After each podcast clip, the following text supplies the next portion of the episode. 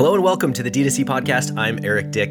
Today we're coming back with another one of our favorite episodes from weeks gone by. We're currently hard at work on our Q4 Omni Channel Spectacular, which will be launching next week. But as we prepare that, we're going to run this amazing episode with Chris Mead from CrossNet, where we catalog his journey from earning $3,000 a month to earning $150,000 a month with email marketing in just three months. This product catalogs his incredible ride from product creation all the way to selling 22,000 units. We're going to talk about a video creative strategy that he's had a lot of success with. We're going to talk all about how Chris used LinkedIn and content marketing to get CrossNet into Dick's, Walmart, and Target. And if you're watching the video, you're also going to see the first time we've ever had someone working out on their balcony behind a podcast guest. We'll be back next week with an all new, all killer, no filler. On with the show. So we started the company, give or take like $10,000. So we bought about 50 units to start. And we were still like working our, our full time jobs. Like I'd be grinding on the train in, on the train ride home. I'd be up to midnight, like working. Sell the 50 units, save all the cash, flip it for another 100. Yeah. Sell the 100, flip it for 200. So now we're doing that and we're buying 22,000 at a time. And we didn't pay ourselves for 18 months. We didn't take a single dollar out of the company never gone to a bank, never went to an investor, own 100% of the company. But it was just by being patient, seeing clear of those distractions. OrderGroove's subscription platform enables merchants to rapidly scale recurring revenue, deliver a superior subscriber experience, and maximize subscriber lifetime value. Leading merchants utilize OrderGroove's powerful tools, promotions, and AI powered personalization to drive subscriber enrollment, optimize subscriber retention, and increase average order value. Visit ordergroove.com slash DTC to request a complimentary audit of your existing or future subscription program. Today, we are lucky to have with us Chris Mead, the CRO and co founder of CrossNet. Of course, we also have uh, Pilot House CEO Dave Steele and Pilot House co founder Kyle Hitchcocks to round out our panel. Now, we ran our first episode last week. We had Smoothie Box and Snow Teeth Whitening. Uh, they gave a lot of awesome insights on conversion rate optimization. And this interview caught the eye of Chris on LinkedIn, of all places. Uh, he reached out, and it was a no brainer to get him on right away. So, CrossNet is a newly invented game that combines the nostalgia of Foursquare with the thrill of volleyball, with the goal of just getting people outside and having fun, which is something everyone wants to do these days, whether they can or not, is something we'll discuss. We're huge fans of outdoor games at Pilot House. Uh, right before this quarantine started, we actually had a, a small uh, Spikeball tournament. And so I think the next time we do this, we'll be making it a, a CrossNet tournament welcome to the hot seat, Chris. How you doing? Thanks for having me, man. That was uh, quite the intro. Doing well. Fantastic. So let's talk about the origin of the game. You're yeah. sitting around. You're you're a couple, you're a bunch of college students. Uh, and it's funny, I made up so many games uh, in the wee hours uh, in college, just absolutely yeah. ridiculous games. Uh, how did you come up with the idea for CrossNet?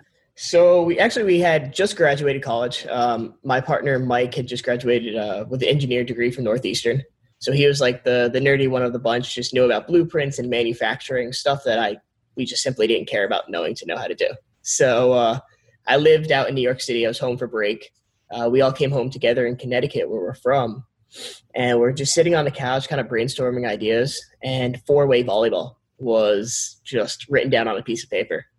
And the next day, we went to Walmart and we bought two nets, rigged them up together, and we just had our friends come over and everybody just was playing for hours on end. We made up some rules on the spot and we just kept playing and playing and playing. And it was like six hours later we're like wow not only did we create something like we have a company and a sport. Like let's go. That's awesome. You just game tested it. You just like just by by playing it you realized hell this is fun. Like what about it like why is it a, an improvement on volleyball? Is it just because it takes up less space?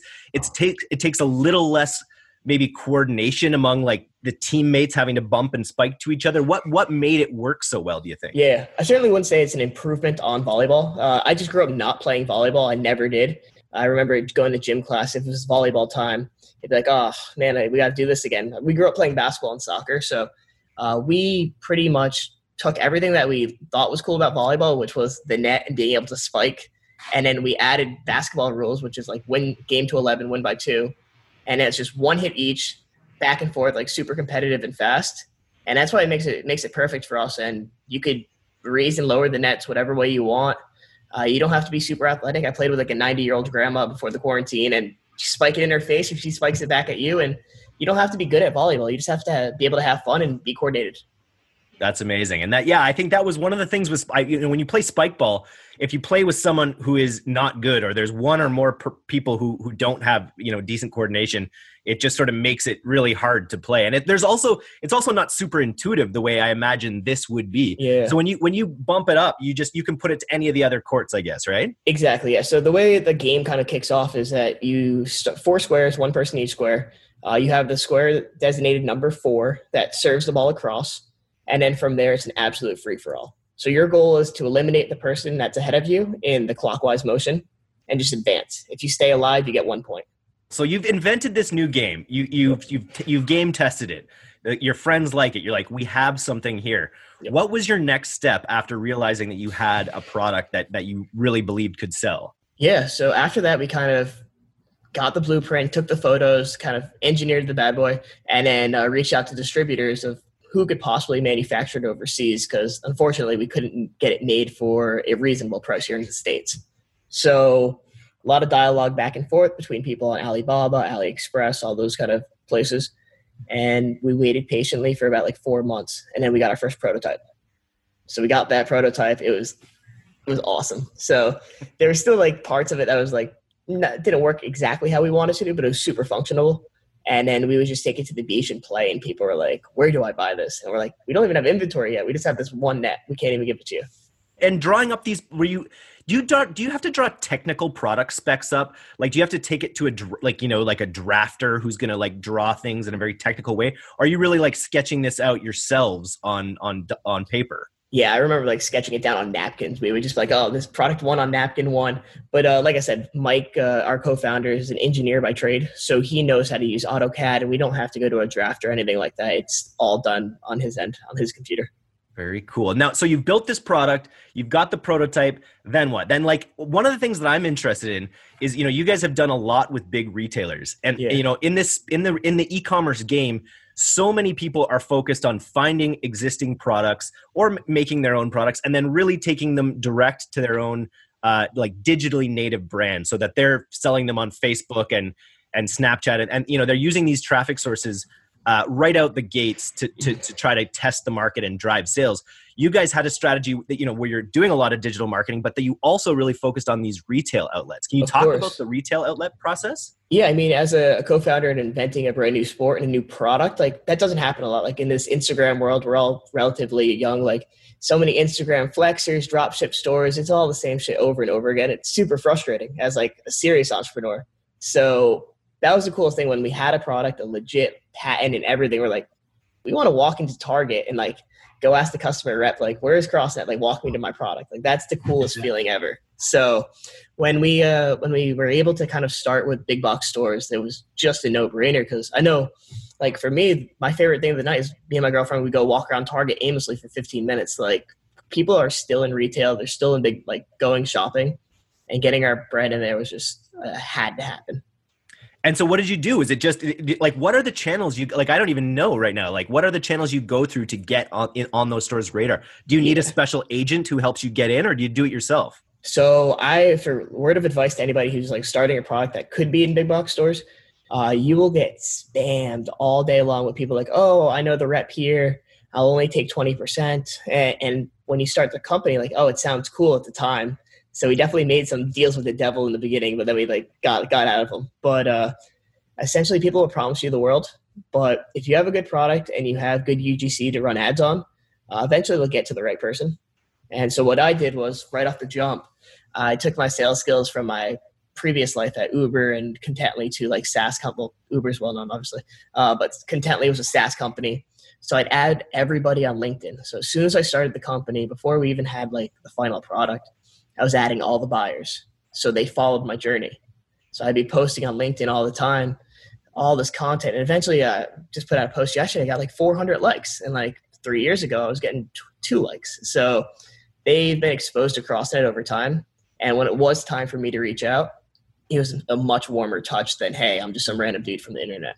That is super smart, and that echoes exactly you know what we're doing with with Pilot House Hot Seat as well. Just start putting that content out there, start building rapport with people through content. You're the content guy as well, right? Like you're you're the photographer. You've done a, you've done a yeah. lot of the content creation for the brand. Yeah, uh, I went to school for film actually, so film school oh, graduate. Wow. Yeah, so yeah, so. Uh, Just quickly, yeah, how did film school graduate end up in New York City doing sales for Uber? So graduated from uh, from Quinnipiac, which is a film school in Connecticut uh, worked at HBO on the yeah. set of uh, Girls, the TV show, and quickly realized that my rate I was making there compared to my student loan debt was just not going to be uh, survivable. So, took a job at a media buying agency in Connecticut, hated it so badly, and uh, got a uh, sales gig actually in New York. One of my buddies was working there, and he was posting on LinkedIn every day, like, oh, this company's so cool. I love working here. And I'm like, dude, are you full of shit or not? And he's like, no, I actually love it. Like, come work here. And I was like, let's do it. So uh, that's how I got it, got to New York. We were talking earlier, you know, one you gave us a, a, a cool sort of uh, PDF on on some of the cool facts about the brand. Uh, Kyle had a question about your bootstrapping. Yeah. yeah. for sure, for sure. Yeah, I mean, we we bootstrapped our business, a few businesses. The difference, obviously, we're you know for the most part service based. We're not carrying a lot of inventory did you finance? How are you avoiding uh, investment? Have you taken investment? What's your process? It's fun, man. It's real fun. So we started the company, give or take, like ten thousand dollars. So we bought about uh, fifty units to start, and we were still like working our, our full time jobs. Like I'd be grinding on the train in, on the train ride home. I'd be up to midnight, like working. Sell the fifty units, save all the cash, flip it for another hundred. Yeah. Sell the hundred, flip it for two hundred. So now we're doing that and we're buying 22,000 at a time. And we didn't uh, pay ourselves for 18 months. Mm-hmm. We didn't take a single dollar out of the company. Yeah. Uh, we've never gone to a bank, never went to an investor, own 100% of the company. Uh, but it was just by being patient, like, and not steering, steering clear of those distractions. How many partners do you have? Uh, two others. So it's just three co-founders, and now mm-hmm. we have uh, two full-time employees and a VA team of about 20 people. Wow, super cool. Really nice to keep it to yourself too. Oh, yeah. Especially to like obviously the last, you know, five five years or so investments, it's just everywhere. It was everywhere. We'll see we'll see what happens post COVID here, but you know, th- there's money. Like were people throwing money at you? Yeah, not I wouldn't say throwing so compared like we grew up in a small farm town like there's one stoplight there's one restaurant so we're far from any uh, anyone with really deep pockets so right. uh, yeah, we definitely could have. I mean, after last year's sales, we could have easily got investment. We did go to a few banks when things got a little tough. Yeah. Thank God we never took those investments and like took that yeah, money. Totally.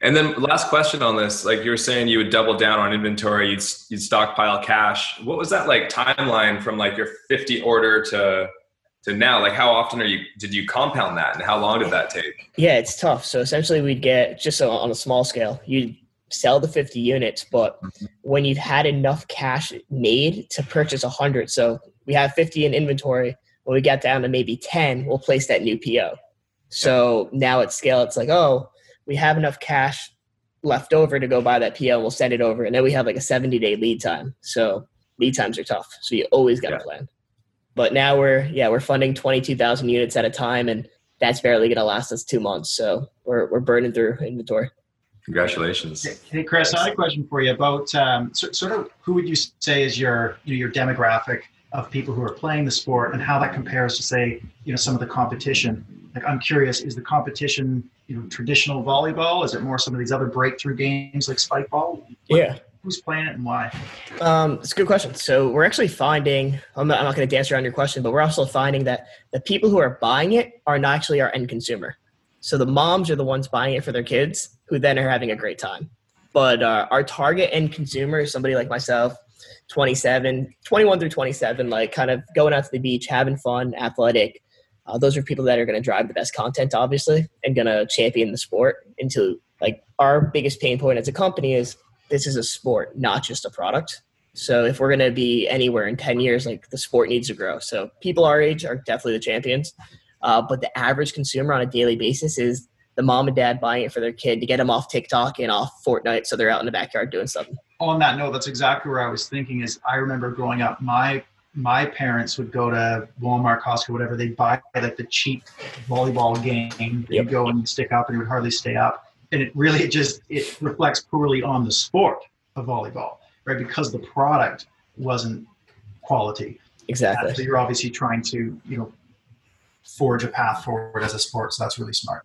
Yeah, and it's there's a tough balance between like offering a super premium product and an affordable product to a family. Because you go to a, a, volleyball court those those nets are thousands and thousands of dollars and just nobody the average consumer doesn't think that right? Like and you'll we'll still get product complaints like oh it didn't last me three years. Like yeah it's $150 not $3000 like you can't be spiking at it like 200 miles per hour. So there's there's a little give and take there you brought up a really interesting point with that it's not a game it's a sport yeah. And I'm wondering what steps are you guys taking as an organization to really like it, it's funny like I used to play a game called Kubb. Have you heard of Kubb? It's a no. it's a lawn game where you're throwing these wooden blocks back and forth. And the amount of people that would come up to us when we're playing it and say what is this game? And the same with Spikeball right? Like that is so much of your grassroots marketing is people just saying what the hell is this? Exactly. Um, but but how do you take that to the next level? How do you how do you instill it as a sport or as organization so that it can really take hold? Yeah so it's twofold. One is providing clear, clear, clear instructions in the product packaging. So when they get it, they're not only getting the setup instructions, but how to play, the gameplay rules, and then following that up with a funnel of email marketing. So it's not just like spam, spam, buy more. It's here's how you play, here's the gameplay rules, here's the the spikes of the week, uh, and really embedding how to play. Because if somebody's buying it, it's sitting under their kitchen table. That does nothing for me. Like, sure, I got your money, but I want you to go market it for me and go play the sport. So mm. that's super important. And then on the other end of the spectrum is gym classes. We're in almost 4,000 physical education classrooms right now. So it's important that the teachers are teaching the students properly because then they're going home and telling their parents about a great game they played in class. And now they're spreading it with their friends. Cool. And then at some point, is it like the thing where you'd look to get a, a invitational tournament up and get some press coverage, oh, yeah. or like? Definitely. We had a we had a tournament actually in San Diego at the end of last year. We had kids drive three hours to come play with us for like our first San Diego Open. Like I had a five hundred dollar cash prize. We had tons of tournaments lined up throughout the country until everything happened. So uh, that's on hold until further notice. But yeah, uh, tournaments are going to be huge for us. So you you know I, it was just under three million in your first year on pace for over 10 million this year. What's the huge is it just it was it a timing thing? Like what's the big difference between last year and this year in terms of the sales? And then yeah, also how is COVID affecting things? so uh, I just think it's just probably what your guys' own agency. Like you guys are learning stuff that you wish you knew two years ago or a year ago, and you're like, damn, if I only knew that, we would have made 10 times more money. So we're learning skills that like email marketing. We've done nothing but email marketing until this January. We did a terrible job. And we've addressed that big time. So we have new email marketing going out consistently to different funnels, different emails, making so much more money, but also more education. And then also uh, UGC, we're getting tons more content, getting more people to submit stuff. And then finally, it's a spider web, right? So like it trickles down. The more people that are outside playing, the more nets in the world. It just grows organically because, like you said, with your game, people are coming up asking. Now I'm getting people like somebody bought. Oh, my neighbor set this up I need to go buy it. So the more that are out there, it just keeps pyramiding down. Well, you got three more sets right here for sure. Let's go. Your cupboards are overflowing with coffee, you ran out of toilet paper, your spouse is on you about two credit card charges this month. The truth is, subscriptions are great until they're not. Reordering can be easy. Just visit getrepeat.io to find out how.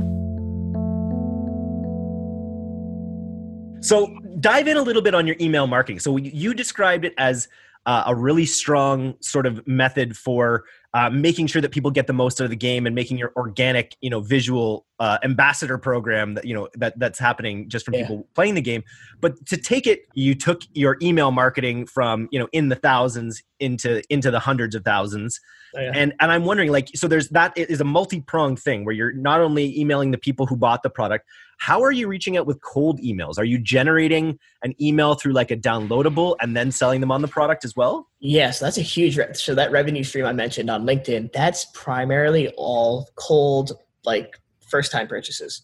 And so the way we've done that from three grand in January over like we're probably like 115k, like 16 days into the month. And I know if we had started that six months ago, we'd been at 300k. So like it's going to be by the end of the year awesome. Uh, but the way we're doing that was our biggest mistake was we capture email, send them the discount code, and then they never hear from us again. And all I had all I had to do was flip two levers and just com- copy and paste another email and say, "Hey, checking up on you. Did you use your code?" And then give them more content over time. And I would have I lost out on so many customers the first few years of doing this. So anybody listening, make that funnel and build it out a little bit. So now we have like seven or eight touch points, and it's not just sale, sale, sale. It's like this is what you're missing out on. You're stuck at home. You should be out in your backyard, safe with your friends and family. And then what is that first email touch point? Because you're not you know you're just you're just getting that email to start. How are you getting that email right off the off the start in order to sell them? Yeah so if you go to our site you'll actually see a lead capture that pops up and you should a b test this based on what converts best for your site. But it's hey here's $10 off. Code expires in 24 hours. Got it. Uh, so we see a lot of conversion there and then our the classic Wheelio uh, it works hate it or love it it actually works really well and we, we have about 10000 visitors to the site every day so if we're capping 10% that list is growing very, very quickly. I wonder if there's a correlation between Wheelio. Like your product is such a good fit for Wheelio in a way because it's already a game. It's already people yeah. in that mode for like you know pleasure and having fun. So a Wheelio thing pops up. It might fit with your brand better better than it does for cosmetics or something. Of course, yeah. I mean, it's a little gimmicky. Like I hate it myself, but when you look at the data, it works. Sadly, so we're gonna keep it. We're getting a lot of emails, so it's there to stay. Dave had a few questions about your creative. I know, uh, I know that yeah, you're you're sort of in charge of the creative, and you're talking about UGC being so important. Yeah, Dave, what was your question? Yeah, I've got a few questions on creative. First of all, uh, you know, I imagine it's a it's a fun, exciting product to be making creative for. Obviously, a huge lifestyle component, and I can yeah. see, you know, I checked out your you know your Facebook ad library, obviously your site, uh, you know, a lot of UGC, but also videos that you guys have clearly shot. Take us through sort of what that you know where did that start compared to where it is now. Yeah, I think a lot of people are starting that journey with their own brand. Awesome. My my word of advice is like be frugal about it. Like we we self funded everything, so we never said like I know somebody who spent like ten thousand bucks on a video yesterday, and their company is way smaller than us. Like we've never spent more than like five hundred dollars on a video. The product sells itself. The same type of content that I'm making on my cell phone, like it's going to resonate the same way as some high quality video. So we've seen that UGC works uh, better for Facebook ads over time for us. But it's still important to have that high quality for trade shows and all of that. So we'll kind of prioritize maybe one or two videos every month, just super high quality to have them for whatever purpose for email marketing. Uh, but on the day to day, we really rely on the user generated. With email being such a big platform for you right now, how are you tying your content into email? so we're making most of our videos as gifs so it'll either be like five second gifs because it helps with deliverability mm-hmm. so and then sometimes we'll do the link if it's something really important yeah last week we got an email of somebody playing it in their house. So rip that into a eight second gif and boom that was a perfect email. Yeah i think i saw that one in the ad library as well. Yeah uh, timely. Curious with that you know, do you have any insight on, on how that sort of timely content is performing compared to some of your maybe long-standing winners? We're seeing, unfortunately, we're seeing a lot of people kind of hate it, like hate on it, being like, "Oh, you're advertising for a four-way volleyball net," like during COVID. But at the same time, if you're safe in the house with your family and you haven't been outside, like, what's the difference between that and sitting on the couch? So, oh, man, I've seen so many trampolines pop up, like in my neighbors' yards. Right. Like everyone has a trampoline now. Yeah, so it's going well though. So uh, on the sales side for COVID, like we've seen our sales increase well over 500% for the last 60 days, which has put a huge stress on our supply chain. Uh, but I guess I'd rather be capitalizing it than uh, tanking. Yeah, we're we're seeing a lot of that too. Just to give you some like outside perspective, yeah. uh, you know, like five different verticals and, and, clients this week all had record days. You know, like three three or four of them had record days yesterday and so you're not alone in this interesting time. Yeah. But yeah, um, I'm I'm luck- we're lucky to be on the the positive end of the spectrum here, so we're we'll keep doubling down and. Uh, we've increased our customer service just to make sure there's. I mean, there's definitely a lot of cancellations. People, hey, they need money right now. So if yeah, things pop yeah. up, uh, stress stress free cancellation policy. Get your money back immediately. We'll cancel that order for you, no problem. So, uh, sympathy. You got you got to be empathetic in these times. Kyle, did you have any questions about the sales pages? Yeah, for sure. I'm just curious, like you're talking about Wheelio and, and it's helping with conversion rates. You got opt-in rates, of course, for email and you're, you're maximizing that. Have you ever built like content outside of Shopify um, to, to increase conversion rates, sales pages, editorials, things like that? Not really. Uh, we haven't. So we're actually we just made an investment to get a brand new website overhaul. I've built the whole Shopify page from scratch. Uh, so I'm not a designer by trade, but I think I did a, a pretty decent job on the site. So uh, yeah, I built that site about two years ago. But uh, mm-hmm. no, we're about to start offering some more deliverables. Like uh, was it some guy just made us a 20 ways to play CrossNet in the classroom that you haven't thought about. So that would be like a gated PDF for gym teachers uh, cool. to start kind of segmenting that audience out. But yeah. for now, we have our brand guidelines, which is for the wholesalers to make sure they know how to talk about our brand. Mm-hmm. Uh, we'll have some PDFs, and that's about it. It's amazing how it just works when you have a great product. Yeah, we're fortunate. Very fortunate. Supported by fantastic UGC, like you, you know, you, you, have a really good thing going for you. Yeah, it, it took time. It took a lot. I mean, I remember. So we started the company in 2018. Well, end of 2017 and we would get one sale a day and we'd be so pumped and i, I mm. remember just sitting there like if we only sell 10 a day like we're gonna yeah. be rich and now it's like 10 like in the first 15 minutes of the day so yeah so cool patience if moms are your target market and I, it's funny my mom every holiday every time we were getting together as a family would go out and buy some game whether it's a board game just something because she's she's always they're trying to just make you have a you know a, a great time whenever possible. I wonder if there's a play too where there's like a PDF for moms who want to like help their kids squeeze every little goodness out of summer during these hard times or something. Like, yeah, I love that idea of a PDF for gym teachers, but I feel like especially now that traffic is on sale, there's got to be some cool strategies where you can create lead magnets for other customer personas as well. Hundred percent. I'll write that down somewhere. That's a good idea. What is your split? Would you say right now, uh, Chris, between you know direct to consumer sales through ecom versus your wholesale? I'd say about 85% is directly ecom and then the other 15% is uh, at retail. So we're still driving all the traffic to our site, uh, trying to own that customer data because it's super important to us. I mean, we're in over 300 stores, probably 500 to maybe hopefully a thousand by the end of the year. But I need to have your email to inform you how to play and how to upsell you when we have new products. So that's wow. always always crucial. On that note, I mean, are these are these primarily one unit orders? Uh, what what kind of upsell opportunities are there? How yeah, play in that field. So they're typically one unit orders, uh, and fortunately for us, people are going out and being our champions for us. So they're marketing the products for us, which is great. And then, like, you guys will go get one, and then some your buddy will come over and buy it for himself after he has a good time.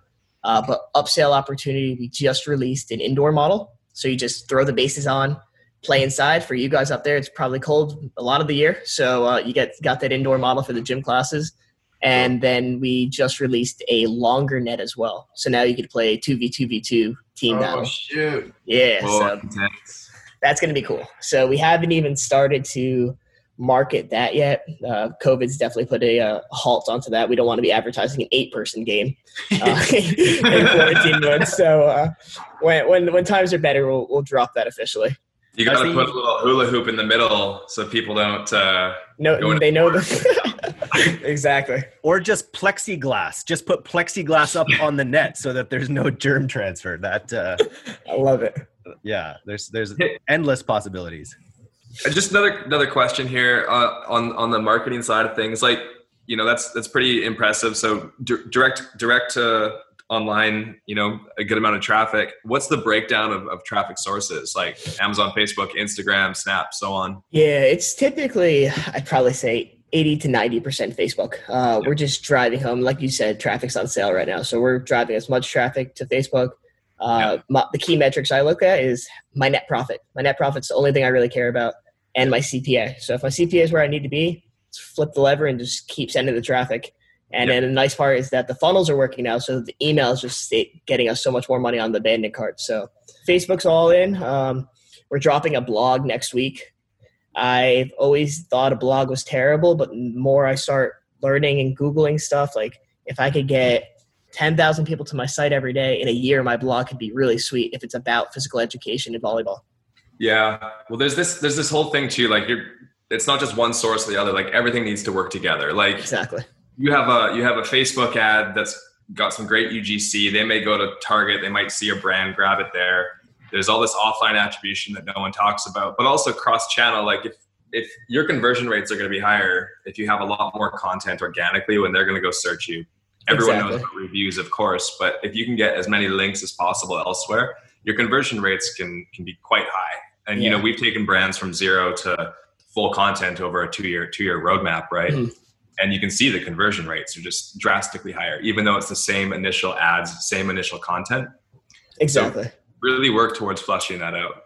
Yeah, and we just actually so we brought uh, we brought a copywriter on board to kind of oversee all copy across all channels because it used to be there's a Facebook guy writing this, a Twitter guy writing this, and it was just super disconnected. And I'd be looking at the post, I'm like, that's not how we sound on that channel. So now we have one unified voice. Everything's reviewed in a cal- content calendar. Yeah. Uh, so we're, we're doing things the, the right way, I guess, eventually. So just lear- learning steps. And just a quick quick tip on that: if if people are actually listening to this, uh, you should maybe explore this too.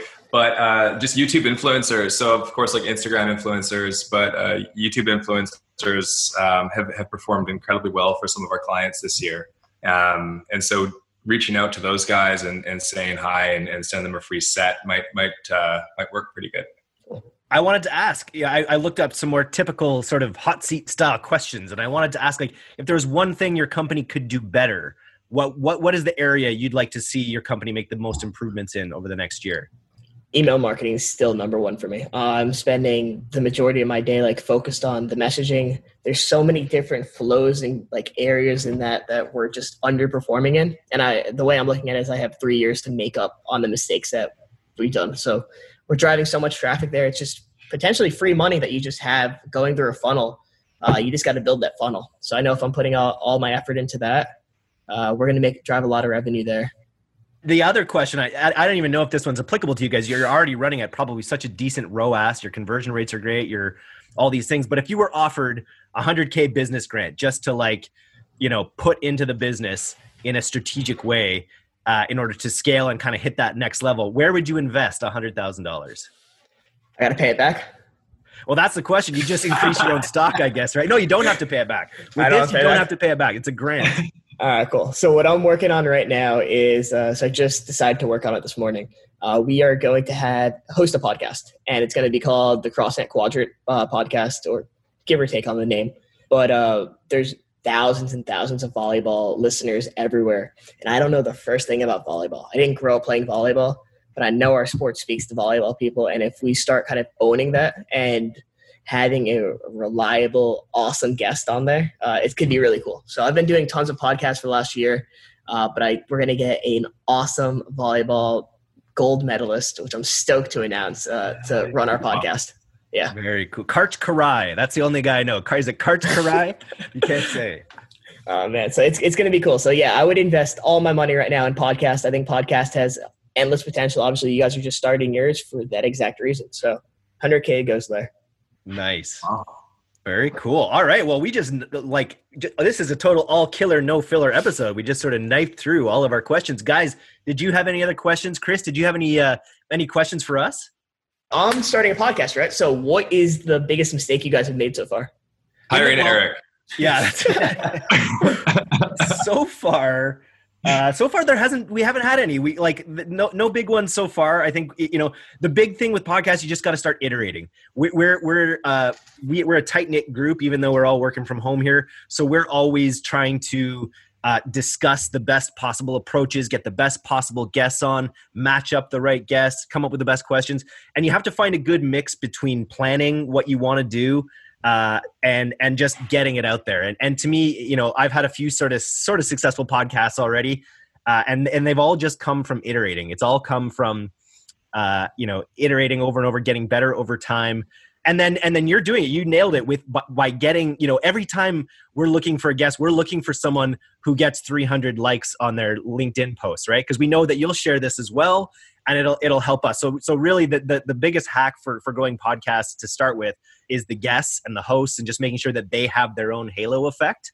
Yeah, in terms of big mistakes, there hasn't been any any yet. We've probably squeezed a few too many people in a few of our podcasts. We but we've corrected that today by uh, getting more input from everyone on the show.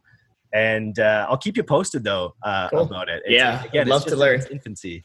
Cool. Any question? Any anything else from Kyle or Dave? I did have one one more. Just just Chris, you mentioned that you know if eighty five percent of the uh, online sales are coming through Facebook. How much? How involved are you on that side? I am not too involved to be fully transparent. So we have an agency that runs our Facebook ads. Uh, my brother is the co-founder of the company. He is on the social side all day. So I'm on the the retail, the email marketing, the branding. He's mm-hmm. on the Facebook, Twitter, Instagram, Snapchat, TikTok, all that stuff I don't care to look at. So he's uh, he's driving that. All I care about is what's our numbers looking like, what's our ad copy look like, and are we using the best UGC and getting it from email. Very cool. And, and I think a lot of people we're connected to, brands, clients, you know, network, uh, underutilize email as well. Uh, and so I think that's a huge reminder for everyone. To, yeah, you know, definitely. And I think SMS is gonna has super good potential.